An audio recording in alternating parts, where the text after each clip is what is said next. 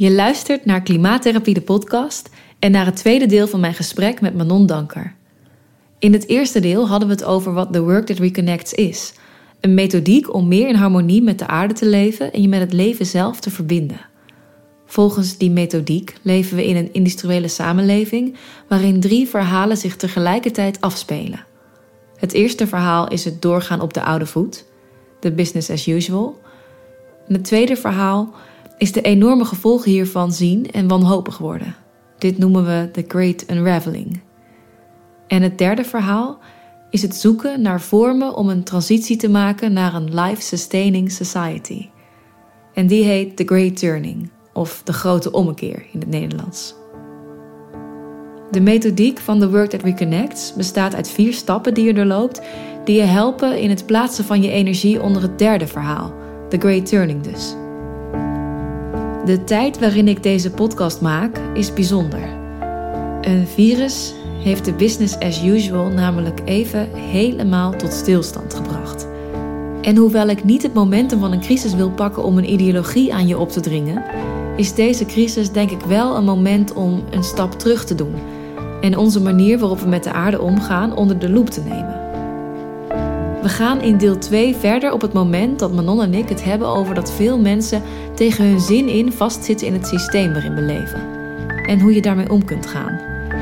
Ook hebben we het over pijn toelaten, over verbinding voelen met de natuur en over het vinden van andere manieren om met de aarde te zijn.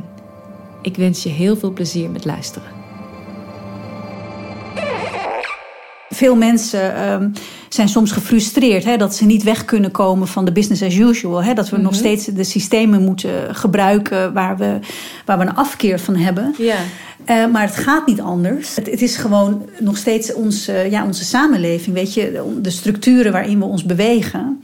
En het is ook denk ik heel belangrijk. En dat vind ik ook een heel belangrijk aspect van The Work That Reconnects. En in sommige workshops komt dat zo sterk naar voren. Dat is die compassie. Want veel mensen die van de aarde houden, hebben toch een soort strijd met hun mens zijn. Mm-hmm. Dat ze onderdeel zijn van het probleem eigenlijk. En dat vind ik eigenlijk heel erg. En ik herken het wel. Natuurlijk herken ik het ook wel. Ik vind ook soms... alhoewel ik niet het gevoel heb dat ik hier niet mag zijn. Ik heb echt mensen gehoord die zeggen van... nou, we kunnen er beter niet zijn. En we kunnen beter... Ja, vind ik ook heftig. Nou, dat vind ik ook heftig. En dat zijn ook jonge mensen. Of mensen die bijvoorbeeld geen kinderen meer durven te nemen. Jonge mensen, hè? Daar hebben we het over. En existentiële vragen, existentiële crisis. Ik bedoel, het is echt pittig. En ik denk dat het ook heel belangrijk is dat je juist ook weer voelt... dat jij net zo goed als al het andere leven het recht hebt om hier te zijn. Jij bent ook een kind van de aarde, een deel van de aarde. En ik geloof ook niet dat de aarde niet van ons houdt. Weet je, misschien klinkt dat vaag... maar ik heb ook wel momenten gehad dat ik echt... ik doe ook wel af en toe van die retraites... en dan ga ik ook soms een nacht de natuur in, weet je... en dan gewoon buiten zijn en dan met de aarde zijn... En dat is echt heel mooi. En dan voel je heel erg dat het zo klopt. Mm-hmm. Dat mens en aarde ook kloppen met elkaar. Weet je, dat wij niet een plaag zijn. Of een parasiet. De mens is toch ook... toch net zo goed eigenlijk een soort diertje... maar dan met een meer ontwikkeld brein. En een soort consciousness. Maar ik denk dat jij nog steeds... van jezelf houdt als mens. En ik denk dat veel mensen dat niet doen. En dat onderschatten we, denk ik. Want een van de redenen bijvoorbeeld waarom we ook wegkijken... Mm-hmm. Hè, want een belangrijk stuk uit The Work That Reconnects... is kijken naar je pijn. Honoring our pain for the world. En daarin is dit werk vrij uniek. Er zijn niet heel veel werkvormen waarin je echt... heel direct die pijn aanspreekt. En mensen zijn eigenlijk vrij apathisch geworden, hè? Ze steken hun kop in het zand. En heel veel problemen zijn al lang bekend. Mm. En we gaan ook met dingen door. Hè? We hebben nog steeds heel veel moeite... om bijvoorbeeld glycofosfaat echt te verbieden... terwijl we weten dat er heel veel insecten aan doodgaan. Mm. Of kankerverwekkende stoffen. We blijven ze gebruiken. En dit doet meer met mensen dan je denkt. Mm-hmm. Hoe bedoel je? Nou, er gaat iets stuk eigenlijk. Omdat mensen voelen dat ze ergens niet trouw zijn aan het leven. Mm-hmm. Ze gaan een beetje mechanisch om met het leven. Ze denken van ik moet toch zorgen dat het onkruid weg is. Of mijn groenten moeten recht zijn. Of, weet je, mensen hebben allemaal argumenten om dingen te gebruiken die... Of we moeten zorgen dat er genoeg vis is. Weet je, we gaan toch door met bepaalde vormen van visserij. Of, weet je, of het vlees moet goedkoop zijn. Dus we hebben die bio-industrie nodig. Mensen hebben telkens argumenten om door te gaan met systemen, met technieken waarvan we weten dat het eigenlijk levensvijandig is. Mm-hmm. Maar dat je eigenlijk ziet wat je doet en voelt wat je doet. Mm-hmm. Daar ga ik van uit. Misschien is dat idealistisch van mij, maar ik denk dat mensen nog steeds die antennes hebben. Mm-hmm. Om te kunnen voelen van... ik ben nu eigenlijk tegennatuurlijk bezig. Mm-hmm. Misschien is dat niet zo, maar daar hoop ik. Ik hoop erop dat wij die antennes nog steeds hebben. Maar ik denk wel dat wij die deur dicht doen. Ja, als je maar dat ongemakkelijk ook is. Dat van binnen eigenlijk wringt.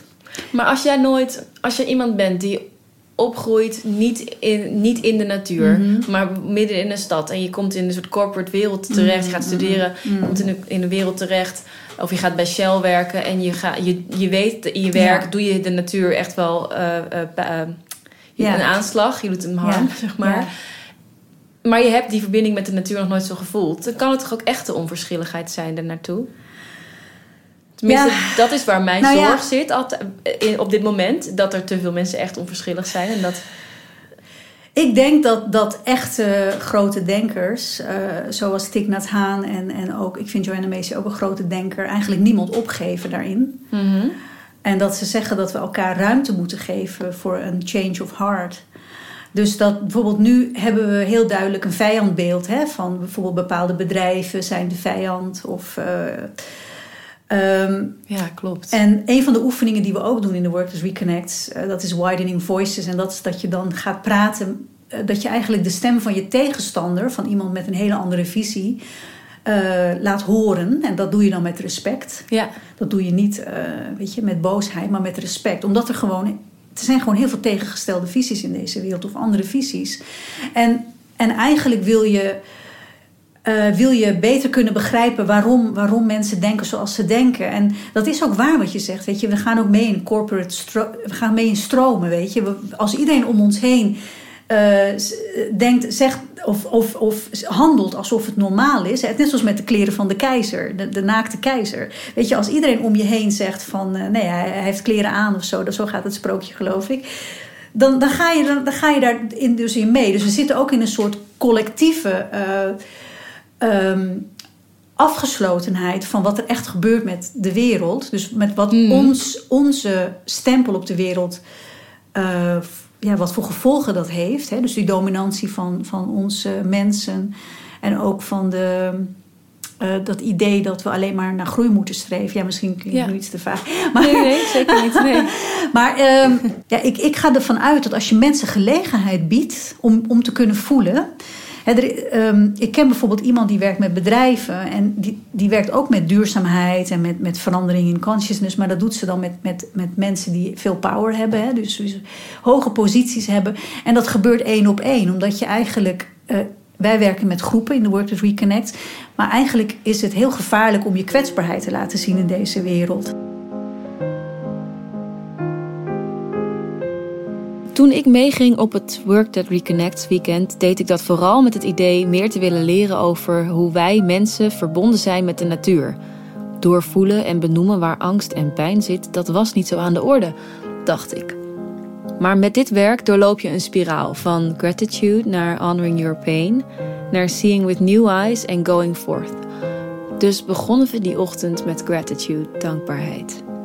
Ik zong met een groep... met de grootste vanzelfsprekendheid een lied voor de Waal, de rivier die daar stroomde. En daarmee was er een toon gezet, een veiligheid gecreëerd.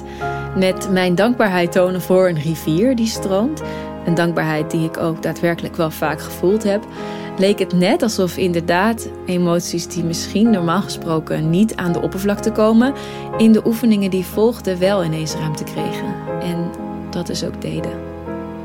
Binnen een groep met gelijkgestemden, een veilige sfeer... zag mijn binnenwereld er ineens heel anders uit dan normaal. Of in ieder geval kon ik het beter zien en voelen. Maar voordat we daarop ingaan... wil ik van Manon weten waarom het zo belangrijk is... om emoties te doorvoelen. Het is eigenlijk informatie, want je kan die emoties zien als spiegels, weet je, van waarom het vertelt je iets. He, net zoals bijvoorbeeld rouw, je iets vertelt over wat je lief hebt. Ja. Omdat je eigenlijk rouwt om datgene waar je van houdt. He, en waarom zijn die emoties, het werken met die emoties, of met elkaar dus die emoties aangaan, mm-hmm. of alleen die emoties aangaan, zo belangrijk om te komen tot een great turning?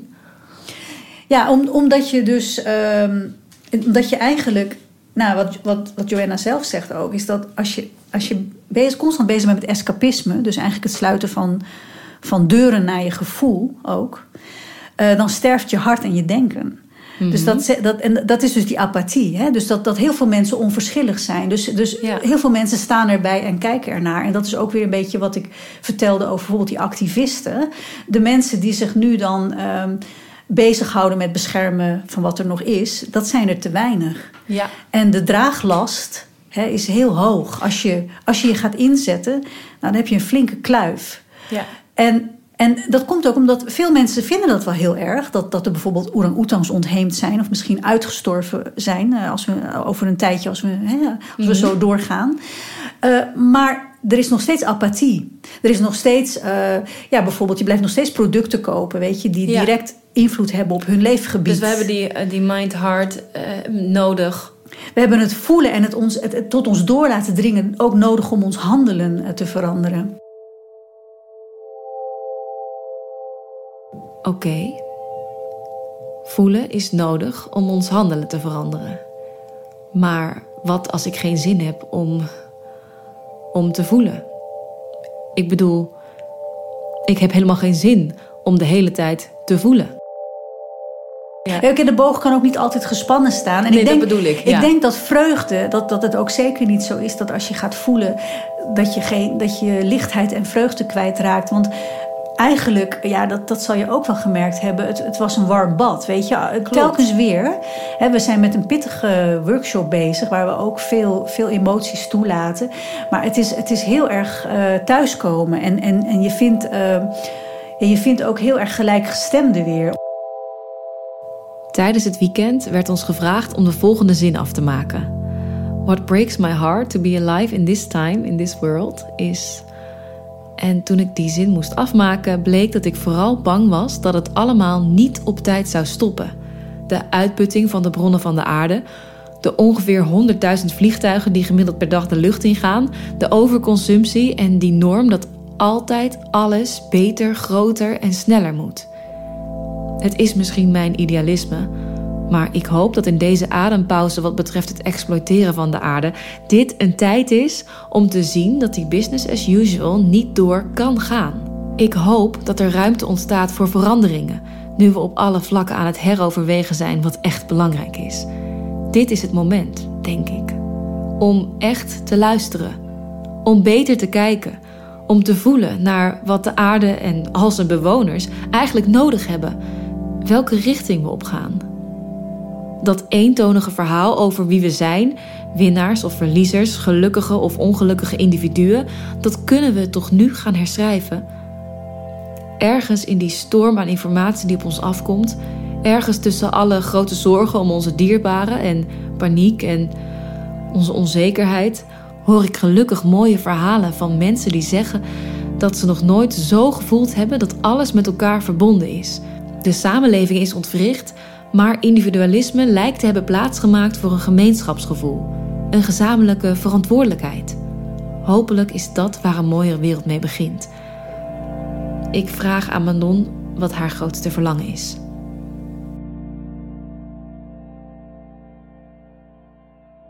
Ik zou het zo fijn vinden, bijvoorbeeld dat we geen afval op straat gooien. Weet je?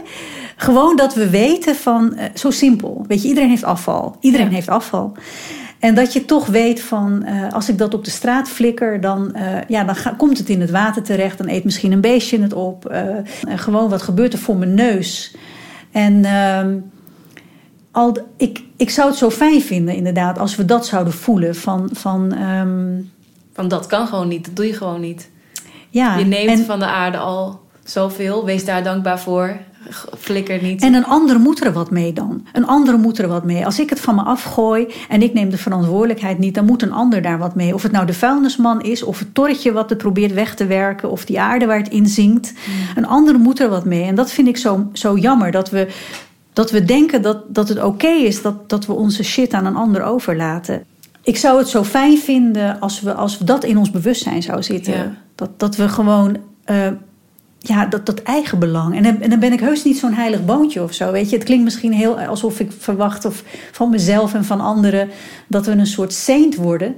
Maar ik wil gewoon dat we een medemens worden. Een medemens van mensen en een medemens van niet-mensen. Ja. En daar hebben we, denk ik, ontzettend veel verandering voor nodig. Want ook het systeem, ook de politiek, ook de structuren, weet je. Ook hoe we met elkaar omgaan. Het is niet alleen mens en natuur. Het is mens en mens. En het, weet je, en het is complex. Maar ik geloof toch dat als mensen de kans krijgen...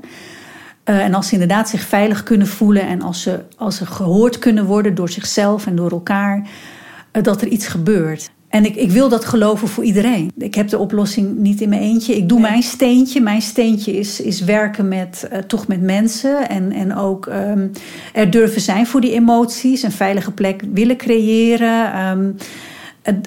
Het organiseren van die samenkomsten. En dat is mijn steentje. En dan hoop ik... En dan komen allerlei mensen. En dat vind ik heel mooi. Er komen ook wetenschappers en zo. En dan denk ik, we doen allemaal onze... We brengen allemaal onze aanleg. Ja, want hoe kunnen mensen op zoek gaan naar wat zij nu te doen hebben? Hoe kunnen ze vinden wat bij hun past, wat hun manier is? Ik moet ineens denken aan die quote van... Be the change you want to see in the world. Ja, maar dat is zo. Be the change you want to see in the world. Maar dan is het nog steeds een hele geldige vraag van jou. Van ja... Hoe kom je daar nou achter van wat jouw rol is? Ik ben daar zelf ook nog steeds in bezig. Soms moet je zekerheden loslaten.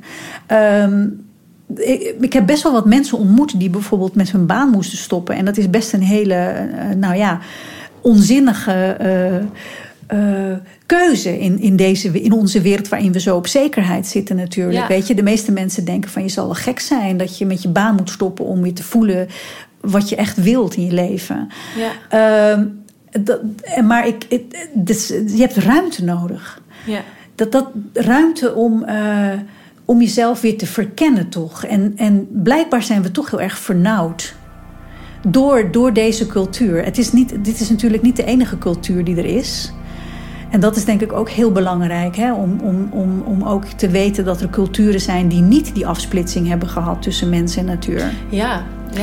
En die zijn natuurlijk onder grote druk komen te staan. Hè? Omdat zij gemarginaliseerd zijn. Hè? Ze zijn eigenlijk gedomineerd. En dan hebben we het ook over bepaalde volkeren.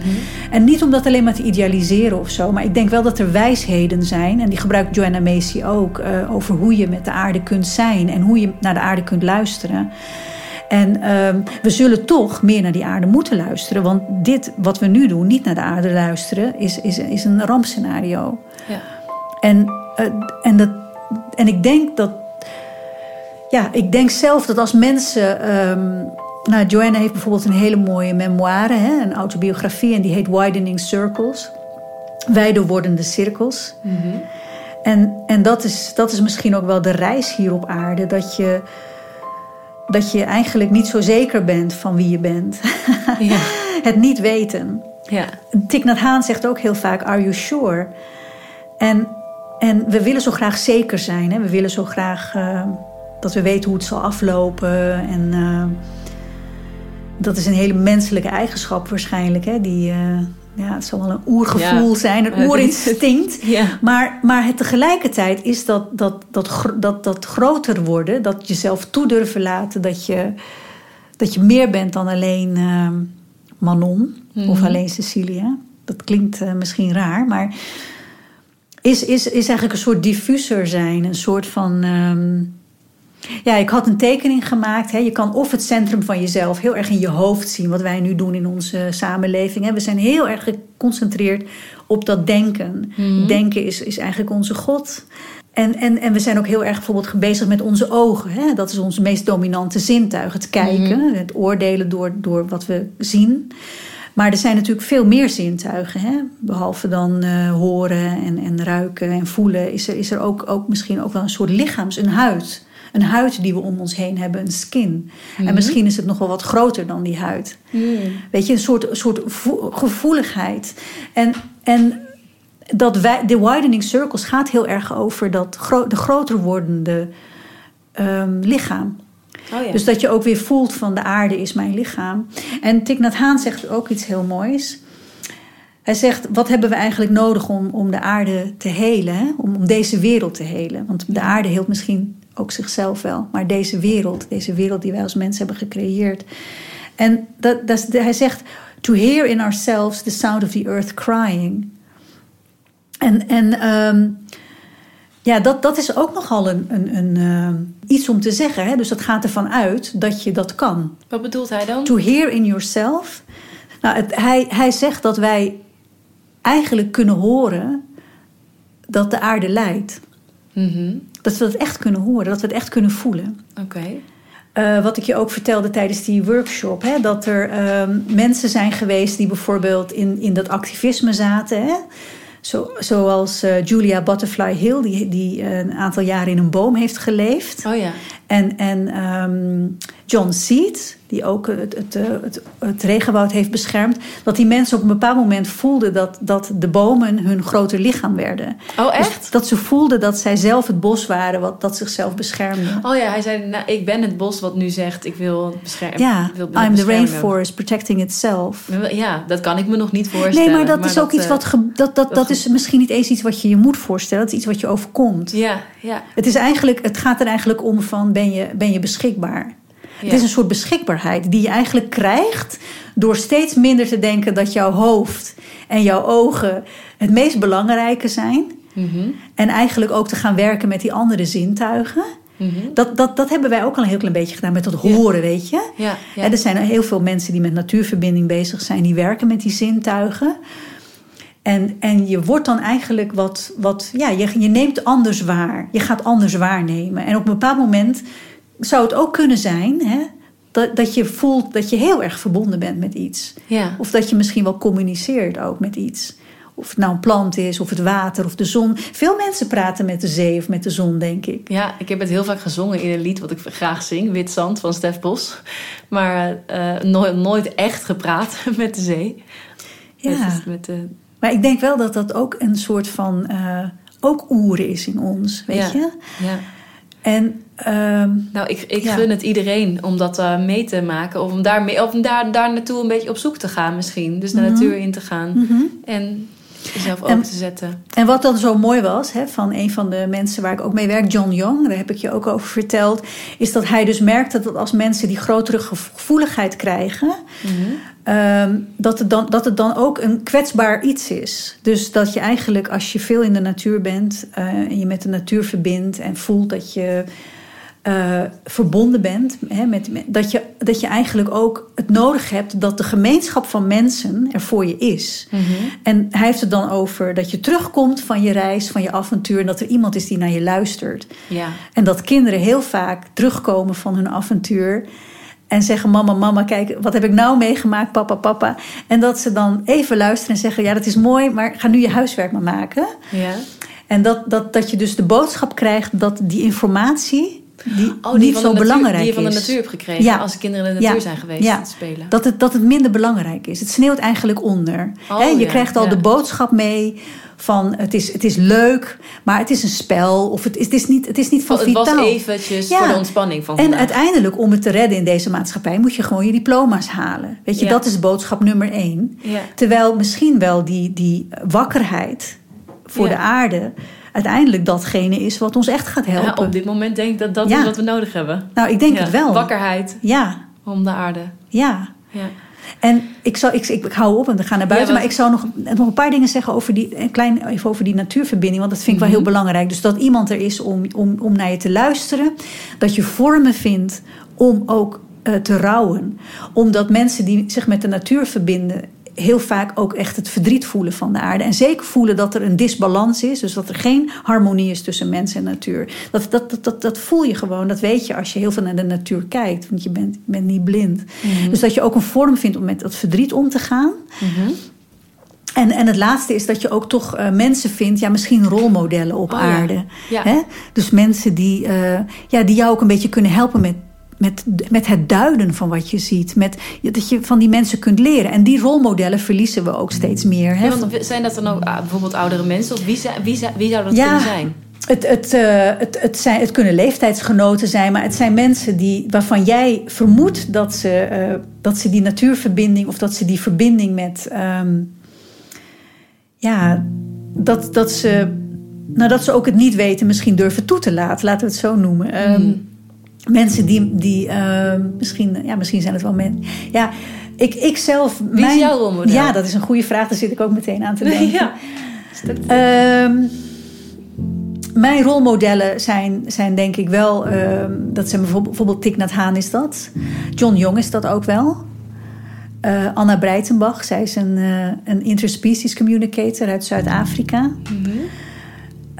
Het zijn mensen waar ik bij kan zien dat ze kunnen ontspannen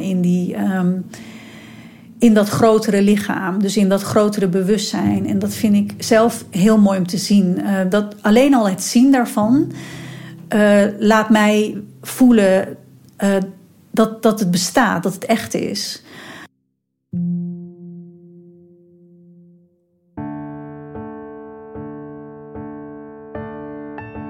Met deze woorden wil ik het tweede deel van mijn aflevering met Manon Danker graag afsluiten. Mij heeft het werken met de methodiek van Joanna Macy veel gebracht. Door de theorie kreeg ik inzicht in op welke manieren ik kan reageren op wat de wereld nodig heeft, zonder daarvoor in te leveren op mijn eigen levensvreugde. Wat Joanna aanmoedigt, is om naar je diepste verlangen te kijken en vervolgens stappen in die richting te zetten, los van je garantie op succes. Maar meer nog ben ik door te praten met Manon geïnspireerd geraakt en me bewust geworden van mijn antropocentrische blik op de wereld. Hoe zij met vogels en planten en alle levensvormen omgaat, was eye-opening. Ik hoop dat ik met deze aflevering een beetje van haar blik op de wereld aan jullie heb kunnen laten zien. Tot de volgende keer.